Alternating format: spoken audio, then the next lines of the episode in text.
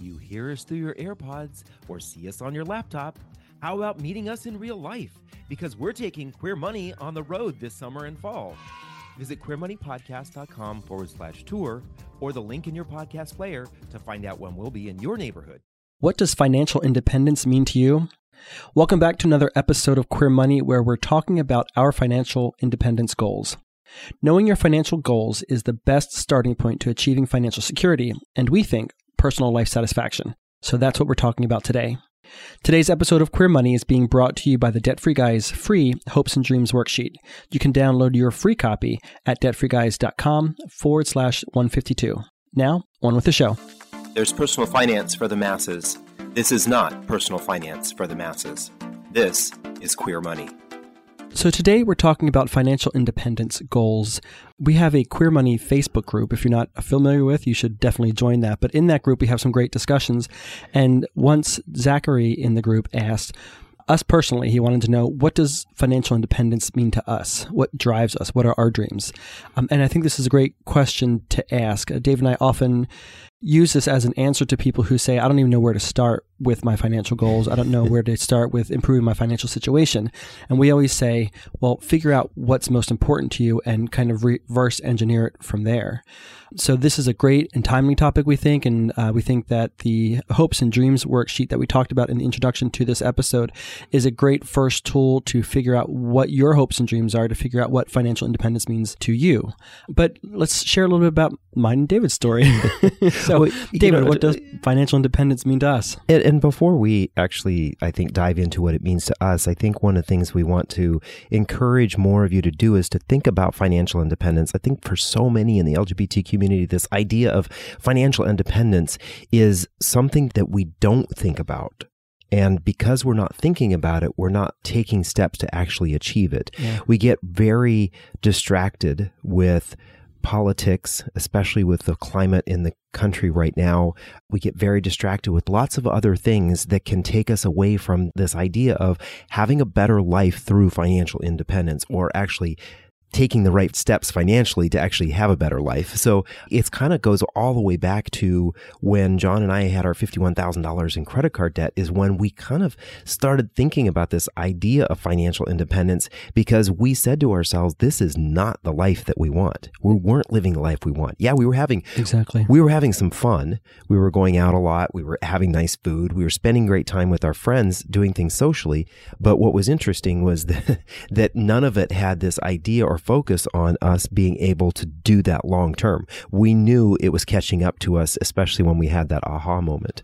So that's why when we had that aha moment, we sat down and did what was then kind of a rudimentary version of the hopes and dreams. Yeah, it took us about three or four months, I think, until we sort of narrowed down what our hopes and dreams were, because there, were, there wasn't a template out there to sort of guide us through this discussion. It was kind of something that you and I came up with on our own. Um, and that's to the benefit of the listeners of the podcast and the members of the Queer Money Group is that we've already kind of mapped this out so we can save you a lot of time and energy.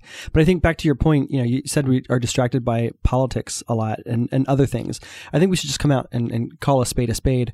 David and I think that our community, the LGBT community, and especially gay men, we are consumed by the three Ps. Um, it's so distracting that the three Ps almost take over our life and then it becomes a detriment detriment to our long term goals and our long term security. And the three P's are, we call them penis, politics, and pop culture.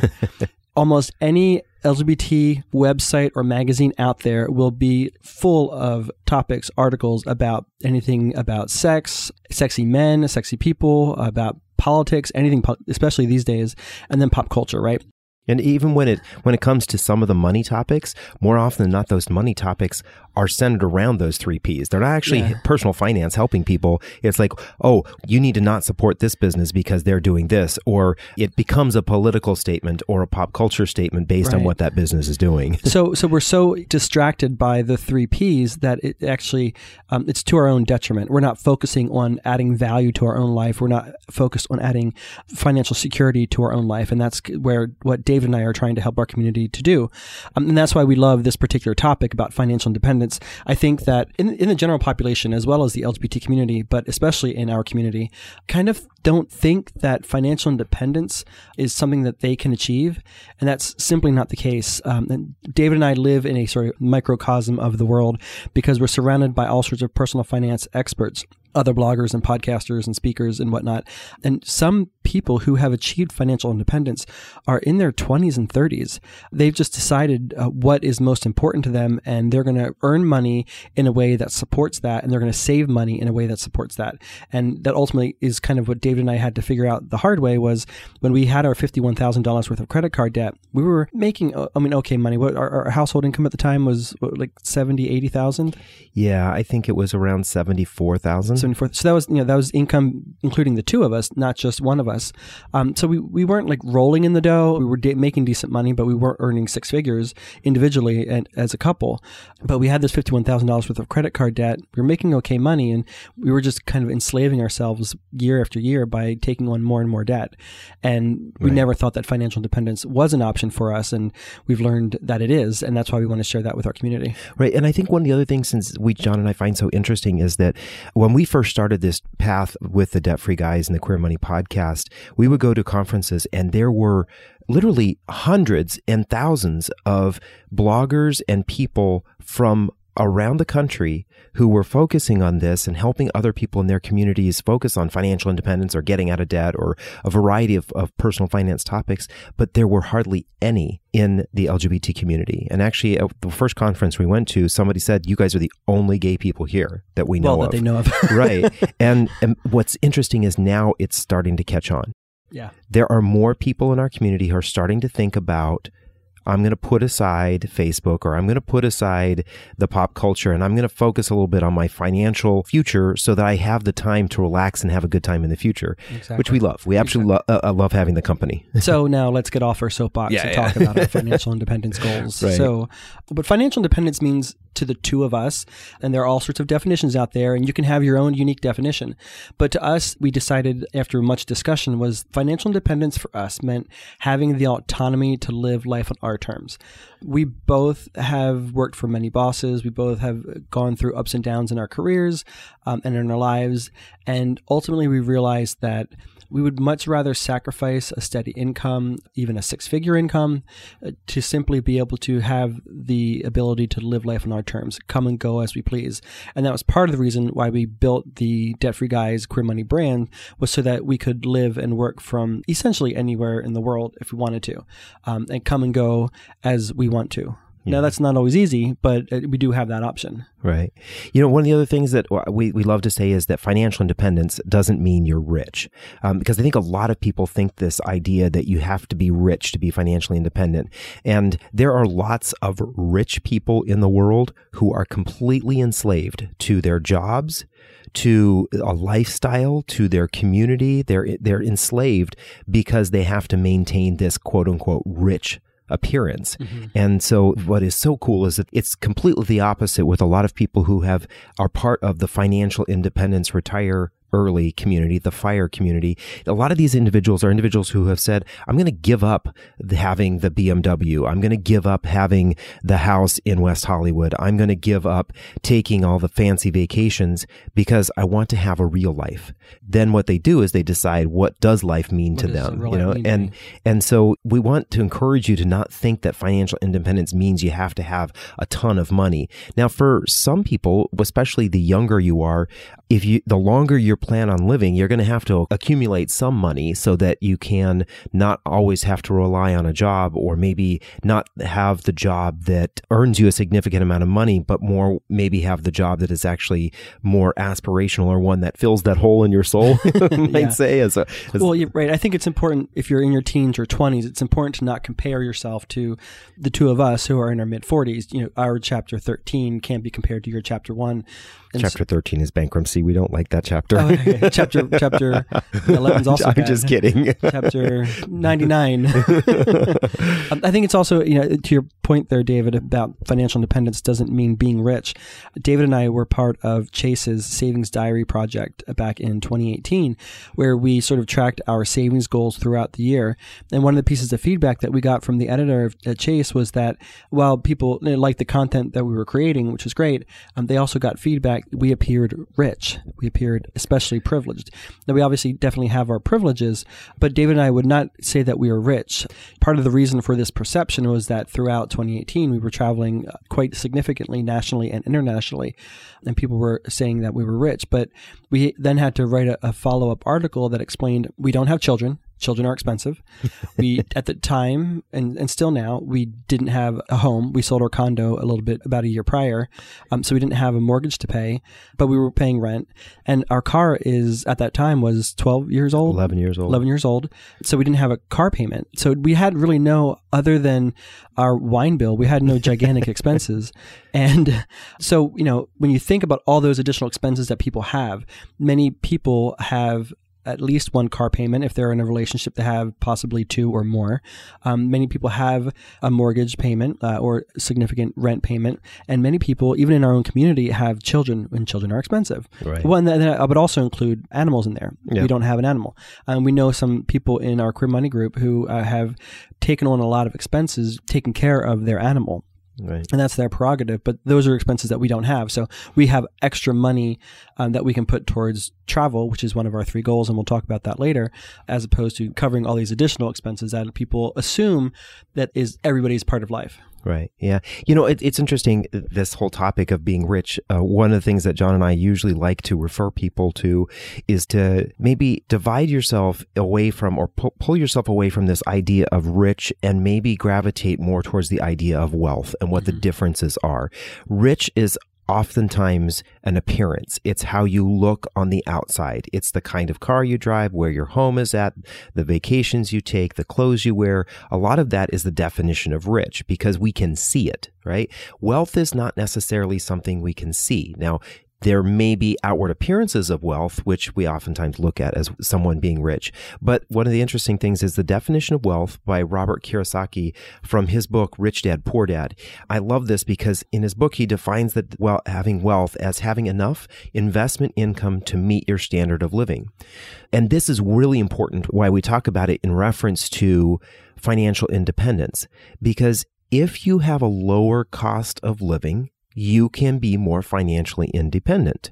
If you're living in a 3,000 square foot Manhattan high rise on the 30th floor, you have really high cost of living. You know, unless of course maybe somebody gave that to you, but that's highly unlikely, right? So it depends on where you live. These various things uh, make up how much you need financially to be able to get by, to meet your standard of living. And we know a lot of individuals in the financial independence community, especially recently, we've run into a couple of lesbian couples who are doing this, that they have reduced their standard of living so they can be more financially independent. And it kind of goes in contradiction to what typically happens to most of us. Mm-hmm. Throughout the year, a lot of us, we just fall into this habit of slight lifestyle creep, right?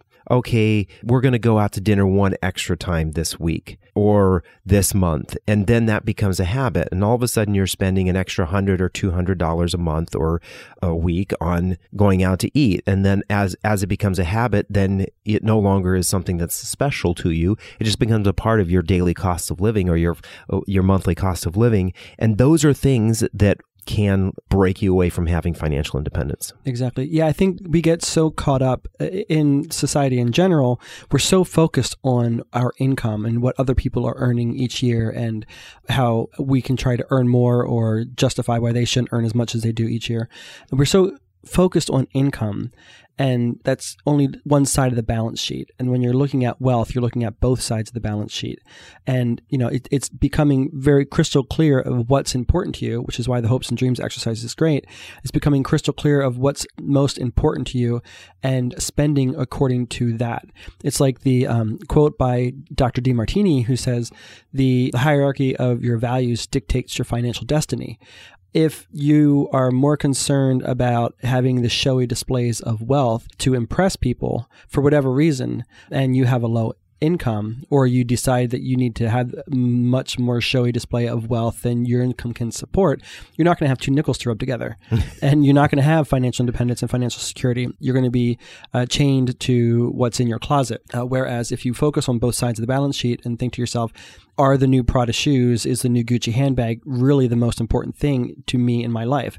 It may be, but if it's not, then don't confuse your goals with being able to impress or show off to other people. Spend according to what's important to you.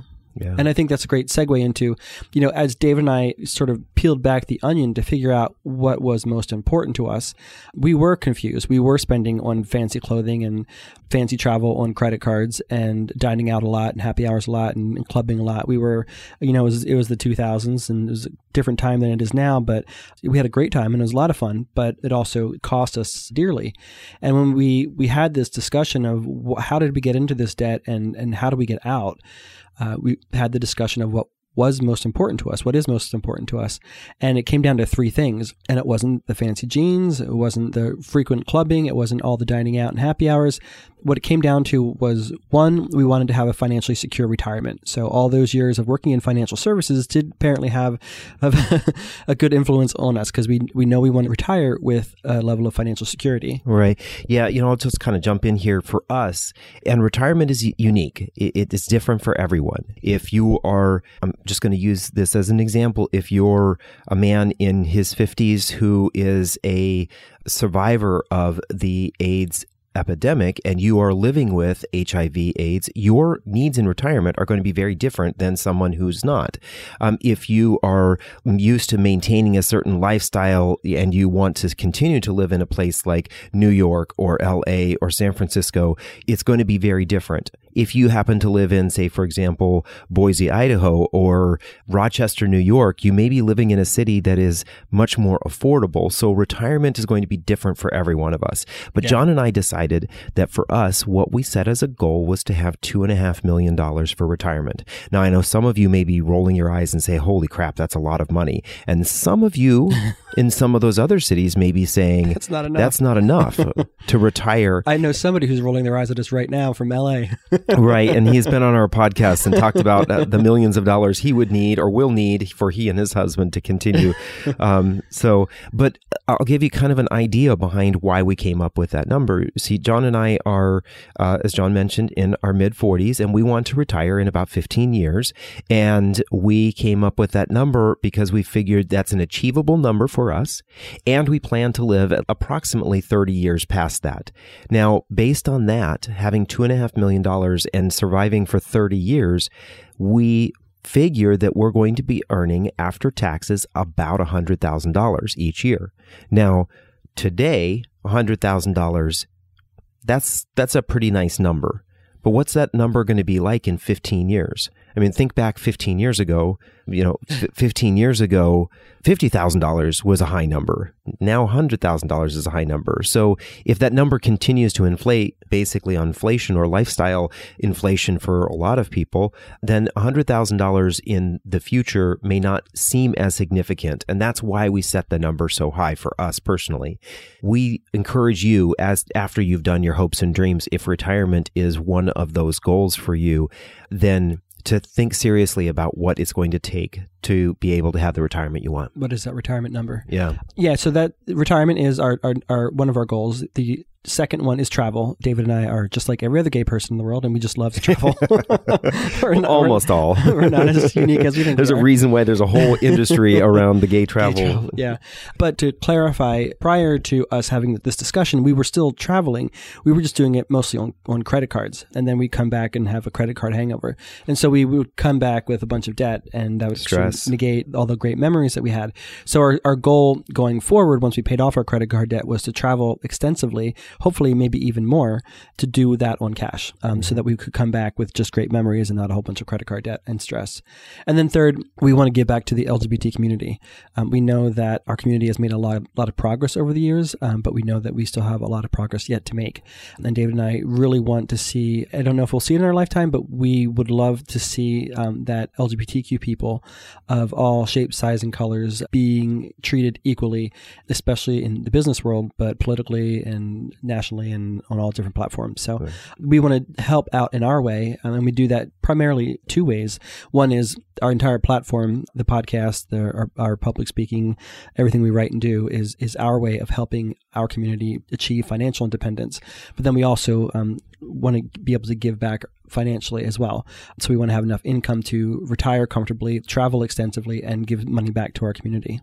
And I think Dave and I had a really poignant experience in our lives that I think is a great example of what financial independence means to us and what might inspire you. I was uh, working at a, a, financial services company for several years, and I finally uh, crossed paths with a very horrible, mean difficult, challenging boss. I, let's just leave it at she was di- difficult. she was a very difficult person to work for. Yeah. What was interesting is, um, uh, I think a lot of you know what it's like to go to work and run into someone who is difficult on a regular basis. It just starts to zap you. Your energy, your enthusiasm, your drive, everything about you starts to get sucked away. You kind of honestly, you feel like no matter what you do, you cannot appease that person. And that's what John started to feel like. And it started to affect our personal lives. Uh, on the weekends, John didn't feel like doing anything. There were times on Saturday mornings where I would get up and get out of bed and I would start doing things around the house and he would lay in bed until 10 o'clock. You know, I couldn't even drag him out of bed with bacon.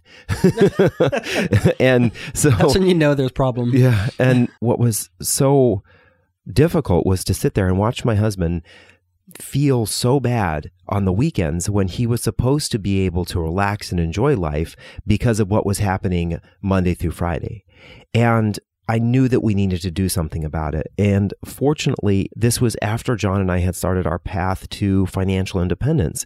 And I looked at him and I said, We've got some money set aside. I've got a decent paying job. I'm not making a ton of money, but I've got a decent paying job. We had no debt by that point. Right. We were completely debt free. We had actually had, at that time period, had put a moratorium on international travel because we wanted to do some stuff in the United States. So our travel budget was actually being reduced. And so we said, well, if we maintain this lifestyle or maybe cut back in a few other things, you can quit your job. And so one that's what I said to him one day. He came home from work and he was literally in tears. And I held him in my arms and I said, "You don't have to do this. We don't have to do this. This is ruining our lives. You can quit your job." And thank God we had that opportunity. But I will say, if John and I had not made the changes in our lives to pay off our debt and to start putting away money, he would have had to continue to work at that job day after day until he found something. And you know what it's like trying to find a job or look for another job when your current job is horrible? It's even more difficult. And the, the, the, attitude that you have in life in general is difficult. So we were fortunate to be able to do that. Right. But and I, but I think that's that's a very poignant example of what financial independence means. Yeah. Um, for us, as I said earlier in the episode, it's it's being able to live life on our terms. And our terms weren't that one of us was going to be depressed all day long um, and all weekend long and hating being at work all day long. That just wasn't how we envisioned our lives. And it was affecting our personal relationship, it was affecting other aspects of our lives.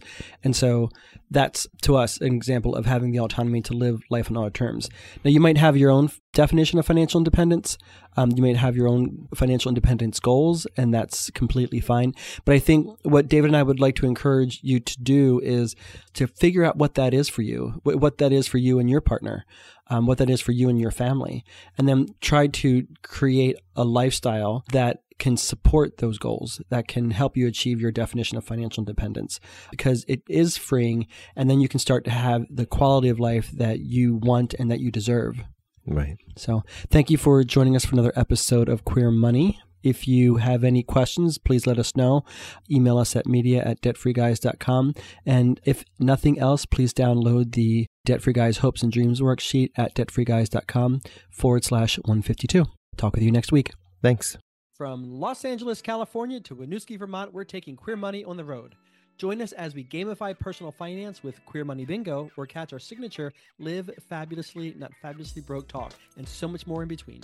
Check out queermoneypodcast.com forward slash tour or the link in your podcast player regularly for date and location updates.